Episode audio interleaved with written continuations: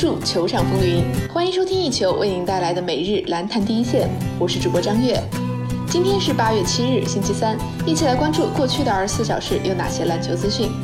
NBA 方面消息，美国男篮训练营今天在拉斯维加斯完成了他们的首次训练。在结束后，波波维奇接受了记者的采访，谈到接受男篮主教练的工作时，波波维奇表示。这不是你所想要的。不过，当我被征召时，我就很顺利地接受了。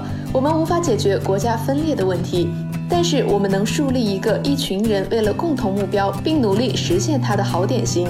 火箭前锋 P.J. 塔克在首次球队会议上表达了自己对波波维奇的拥戴。塔克说道：“我喜欢他重视这次比赛的态度，我想要让他执教我。我们每个人都想。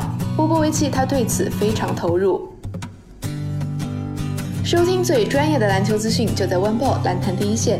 接下来，让我们把目光转向 CBA 及国际赛场。北京时间八月六日，中国男篮今日再次进行人员调整，陈林坚、胡金秋和吴前暂时离队，任骏飞归队训练。中国男篮也通过微博进行了官宣，经过教练组反复慎重的研究，结合热身赛以及世界杯的具体情况。中国男篮今日再次进行人员调整，陈林坚、胡金秋和吴前暂时离队。